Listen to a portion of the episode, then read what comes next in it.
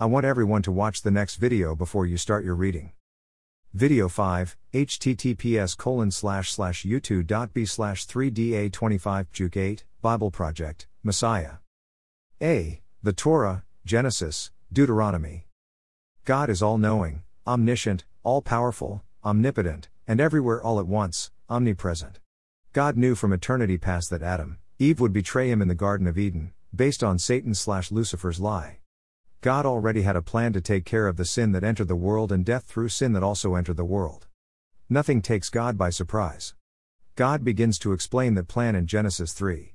After cursing the serpent in Genesis 3:14, God said, Genesis 3:15, and I will make enemies of you and the woman, and of your offspring, seed, and her descendant, seed, he shall bruise, crush, you on the head, and you shall bruise him on the heel. This is the first prophecy in the Bible, given by God in the Garden of Eden after the disobedience of his creation, mankind. God is still talking to Satan and telling him what he will do when the seed or promised one comes. This verse sets the tone for what Messiah was going to do and the reason why he came. This verse also sets up the spiritual warfare found in the Bible in the arc of the historical narratives. Satan has always tried to destroy the seed and keep him from being born, from living, from his ministry, and from fulfilling what God said he was coming to do. God talking to Satan says he, God, will make the woman and him enemies. Why? Because it was going to be through a woman the promised Messiah would come. We see that Satan has an offspring or seed. This is not literal in this context, but only in a spiritual sense, although there were, are, and will be those who were, are, and will be empowered by Satan himself to try and destroy what God is doing. Satan's influence is seen throughout history and will continue to grow before the return of Jesus. While Satan's seed is spiritual, we read that Eve's descendant or seed is physical. How do we know the difference? Because God says he shall crush or bruise the head of the serpent one day. There will be a man, who comes from the woman that will destroy the work and power of Satan. It is also important to note that in the Bible, the seed always comes from the male. When God refers to the seed of the woman, or her offspring, it is a veiled reference to the virgin birth. In addition, this bruising is important as well. To crush the head of the serpent is to deal it a fatal blow. But to bruise the heel of someone is not a fatal blow. What does this mean? While there will be pain, and potentially more, the result will not be fatal. Thus, we have the crucifixion, and the resurrection.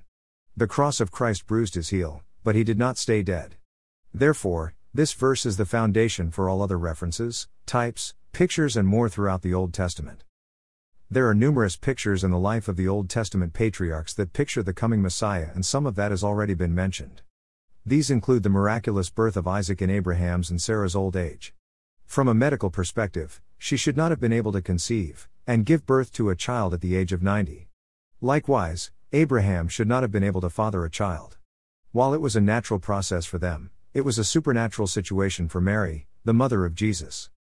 Then there is the picture of Christ as the sacrifice in Genesis 22. God told Abraham to take Isaac and offer him as a sacrifice. Isaac willingly went and did not struggle as his father prepared to offer him as a sacrifice, just as Jesus willingly gave his life at the direction of the Father. The place or area Abraham went, and the place Jesus was crucified was the same place. God stopped Abraham from slitting the throat of his son, and a ram took the place of Isaac. Joseph, as mentioned, is a perfect picture of the Messiah in many ways. But let's move on to some specifics, and while there are many prophesies about the Messiah, we can only look at a few examples of those too. In Numbers 22 to 24, Balak the king Moab hires a prophet for prophet named Balaam to curse Israel. He could not do it, for God would not allow him to do so.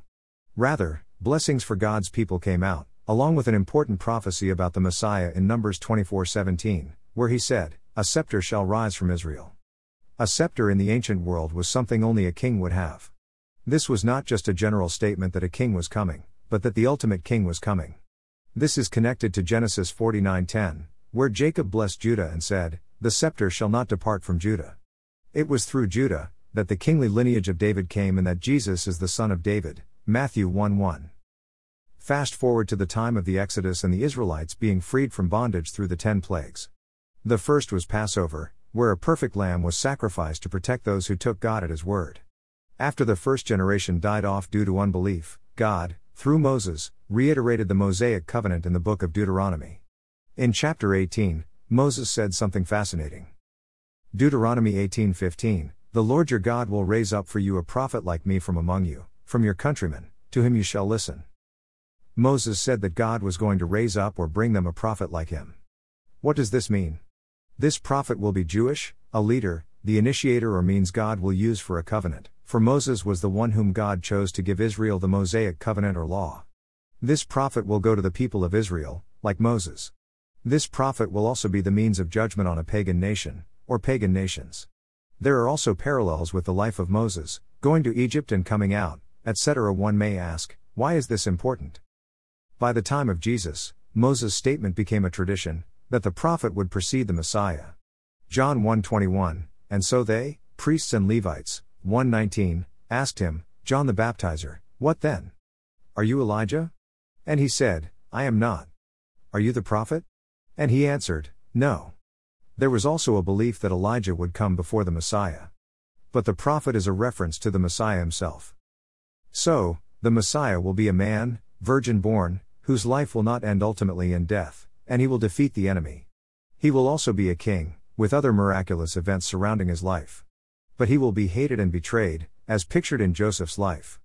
This Messiah will also be the prophet who will proclaim God's truth. But again, the Messiah will be killed, as the perfect lamb.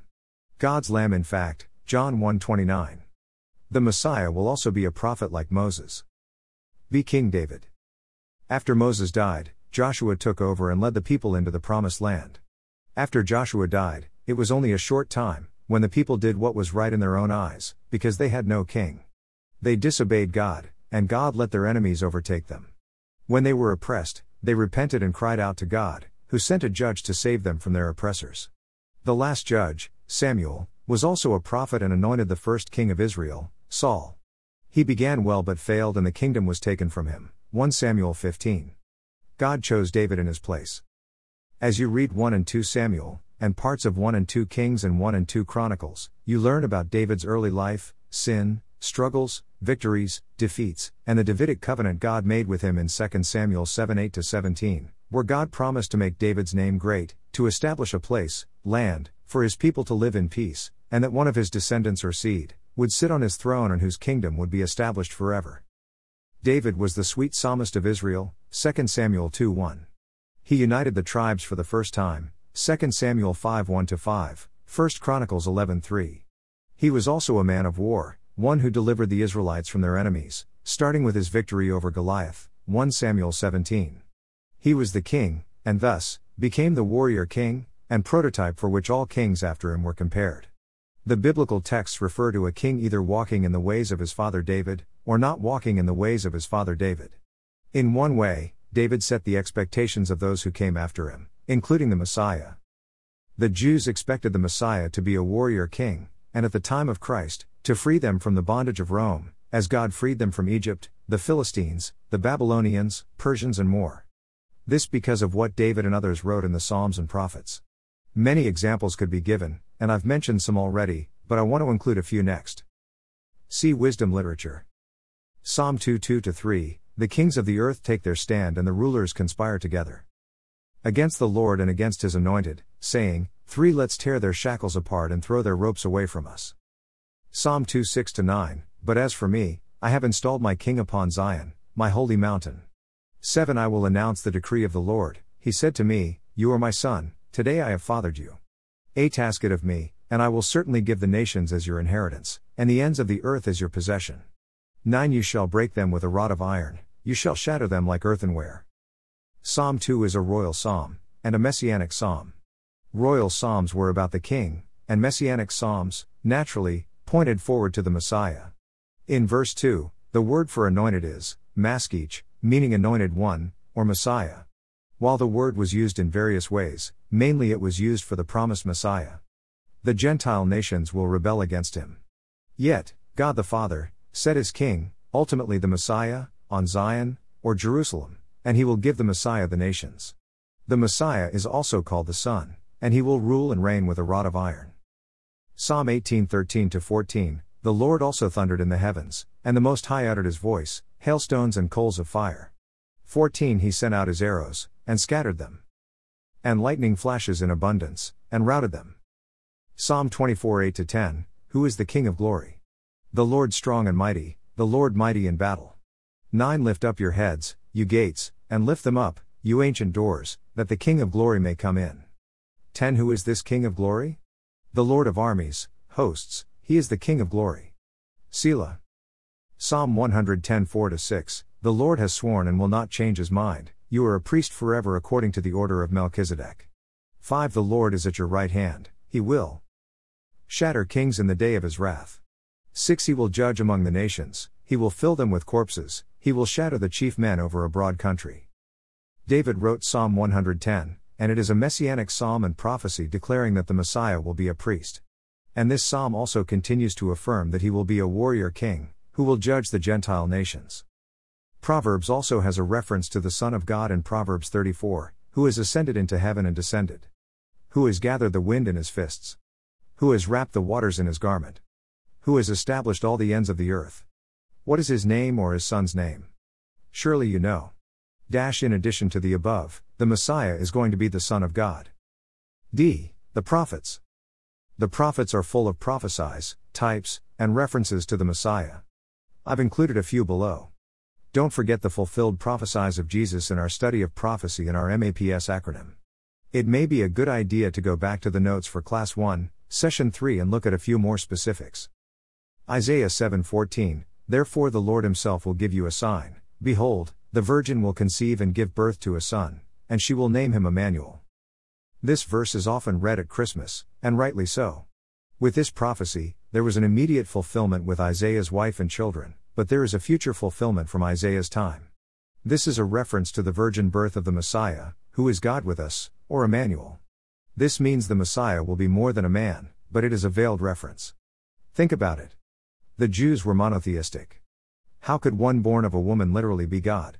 This would have been very difficult for them to grasp, but they still tried to figure it out. Isaiah 11:2 The spirit of the Lord will rest on him, the spirit of wisdom and understanding, the spirit of counsel and strength, the spirit of knowledge and the fear of the Lord. This is an important verse for many reasons. One is that we see the Trinity in part A of this verse. The Spirit is spoken of, the Lord is spoken of, and then there is the Him. We know him to be Jesus, but it was not as clear when it was written.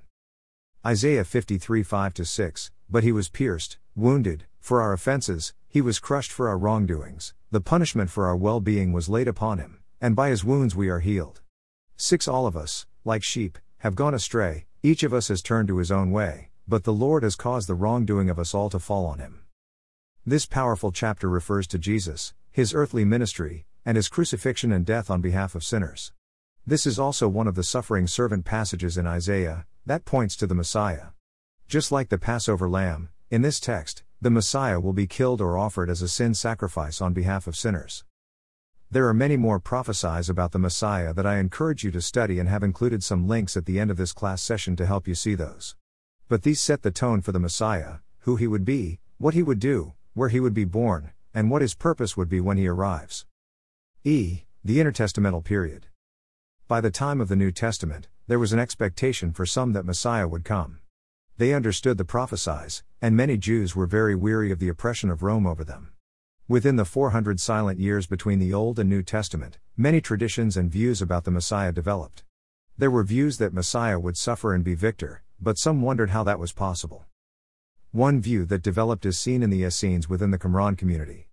These were Jews who left Jerusalem and the temple because they viewed what was taking place there as compromise and corruption. If you recall, these were the ones who copied the scrolls known as the Dead Sea Scrolls. One view they had was that there would actually be two Messiahs. One was a suffering Messiah, or Messiah son of Joseph. This was because they understood what Joseph pictured and the other biblical texts about the suffering servant. Another Messiah would come as the victorious Messiah, or Messiah son of David. He would be the warrior king who would defeat the Romans, usher in the kingdom or the promises God gave to them in the prophets, bring peace and the messianic age. Another aspect of this was that God would send a righteous priest, like Aaron, and a righteous king, like David. These were not the dominant views, however. Information from https colon slash slash weekly.israelbiblecenter.com slash love and hate at Qumran slash. Probably the main view was that Messiah was going to be like one of the judges, or King David, and free them from Roman bondage.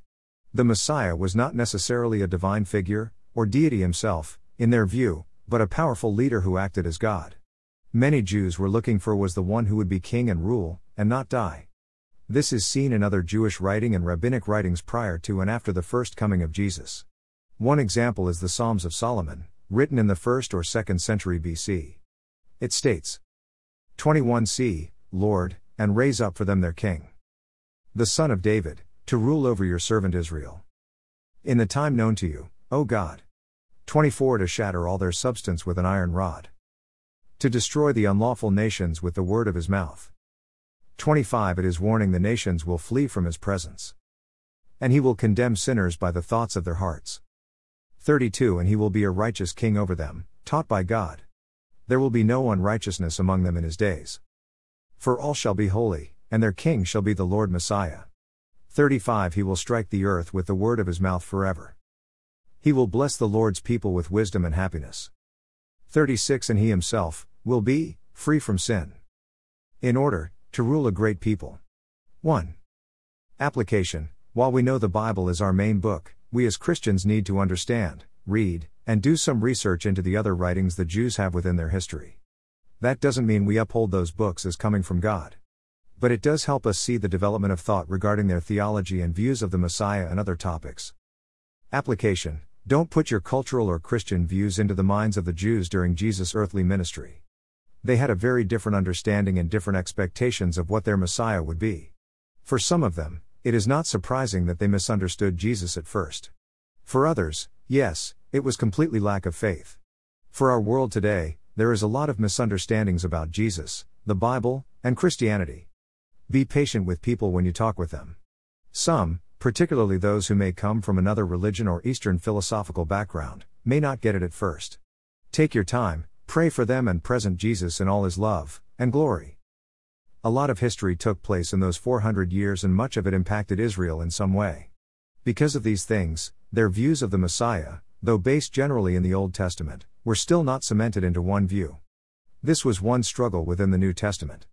Another struggle is that many Jews wanted a Messiah who would overthrow Rome and bring peace. This brings us briefly to F. The New Testament. I would recommend that you read the Gospels when you can, or at least read Matthew and John. This will give you a good summary of who Jesus, the Christ or Messiah was and is, but also some of the reasons that the religious leaders were hostile towards him. Yes, most of it was because they didn't want to lose their status and influence in the eyes of the people, but it was also because of some of the presuppositions they had about the Messiah. But another reason that the Judeans, a specific group within Judaism and Israel, often translated Jews in the Bible, was that God put a veil over their eyes, so that they could not see Jesus as their Messiah, because of their unbelief and sin. This was a judgment in part from him, upon them, because of their continued rejection of what he told them. For example, Mark 14:60 65, and then the high priest stood up and came forward and questioned Jesus, saying, Do you not offer any answer for what these men are testifying against you?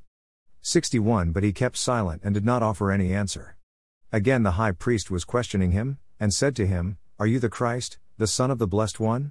62 And Jesus said, I am. And you shall see the Son of Man sitting at the right hand of power, and coming with the clouds of heaven. 63 Tearing his clothes, the high priest said, What further need do we have of witnesses? 64 You have heard the blasphemy, how does it seem to you? And they all condemned him as deserving of death. 65 And some began to spit on him, and to blindfold him, and to beat him with their fists and say to him, Prophesy. Then the officers took custody of him and slapped him. Though the Jewish priesthood and high priest at this time in history were puppets of Rome, the religious leaders were in charge and spoke on their behalf, and on behalf of the people. Thus, their rejection of Messiah was national and not just personal, which is the way that Jewish thought is regarding leaders as leaders go, so goes the nation. It is very sad when you read the Gospels in particular, but if you know your Bible, and particularly Paul's writings as to why this happened, it makes sense. Another example is in Matthew 22. Starting in verse 23, the religious leaders came to Jesus, asking questions. This would have been acceptable in that day. Even though Jesus was considered a rabbi, a religious teacher, without any formal training, they wanted to ask him questions, at times to try and trip him up, while at other times trying to see what he would say about a particular topic. Matthew 22 41 46. Now, while the Pharisees were gathered together, Jesus asked them a question 42 What do you think about the Christ? Whose son is he? They said to him, The son of David. 43 He said to them, Then how does David in the Spirit call him Lord, saying, 44th Lord said to my Lord, Sit at my right hand, until I put your enemies under your feet. Question mark 45 Therefore, if David calls him Lord, how is he his son? 46 No one was able to offer him a word in answer, nor did anyone dare from that day on to ask him any more questions. Jesus puzzled the Pharisees and others with this question. Why? Within Jewish thought, in the ancient world and patriarchal societies, a father would never call his son, Lord. A son may call his father Lord, out of respect, because it means, Master or Sir. Jesus knew that the people expected Messiah to be the son of David, but with this one question, Jesus stopped the religious leaders in their tracks. Why? Because David was calling the Messiah to come, his master, which means that David's son was greater than he was. This means that the Messiah had to be God. But while the people didn't necessarily expect the Messiah to be God, Jesus is very clear. He is. There is one more topic I want to briefly discuss. As stated, the promised Messiah will fulfill three offices in the Old Testament prophet, priest, and king. Within the nation of Israel, the prophets spoke for God to the people. They warned the people of God's judgment for disobeying Him and breaking the Mosaic covenant. They foretold of the restoration that would come because of God's faithfulness to Abraham and David, and the covenants he made with them. The priests spoke to God for the people, offered sacrifices required under the law. They also became the teachers of the law in Israel, particularly the Levites, Nehemiah 8 1 9. The king was to be God's representative on earth, in Jerusalem, leading, guiding, providing, and protecting the people as a just leader. No one in Israel fulfilled all three offices. Moses and David came close, but only Jesus fulfilled all of them. I want everyone to watch the following two videos that highlight these offices. Video 6, https colon slash slash youtube.b slash popcobe 0k, Jesus as prophet, priest and king. Video 7, https colon slash slash youtube.b slash lbrblqxm4, Jesus the royal priest. Application, sadly today, most Jews do not believe in nor accept that their Messiah has come. They have and continue to reject Jesus as the Christ. Some have come to faith, and more are believing and will believe. But this reminds us of how we need to be equipped to proclaim the gospel of God's grace to the Jewish people. Be aware, you will encounter some hostility from some. I remember one time when I was in Israel with a missionary and some of the comments and gestures towards us as the gospel was shared. The Orthodox also have ways of interrupting the presentation of the gospel. But there are those who want to know, and we need to pray for the Jewish people, be ready to show them from the Old Testament how Jesus is their Messiah, that he has come as the suffering servant and Lamb of God who takes away our sin when we trust in him. We also need to be able to tell them, and others, that he will return as the warrior king to set up his kingdom and fulfill the promises God made to them. Dash 1. Israel Bible Center, Lord Messiah Free from Sin, Israel Bible Center Online, home page online, Available from https colon slash slash weekly.israelbiblecenter.com slash Lord Messiah Free Sin slash Internet, accessed March 30, 2022.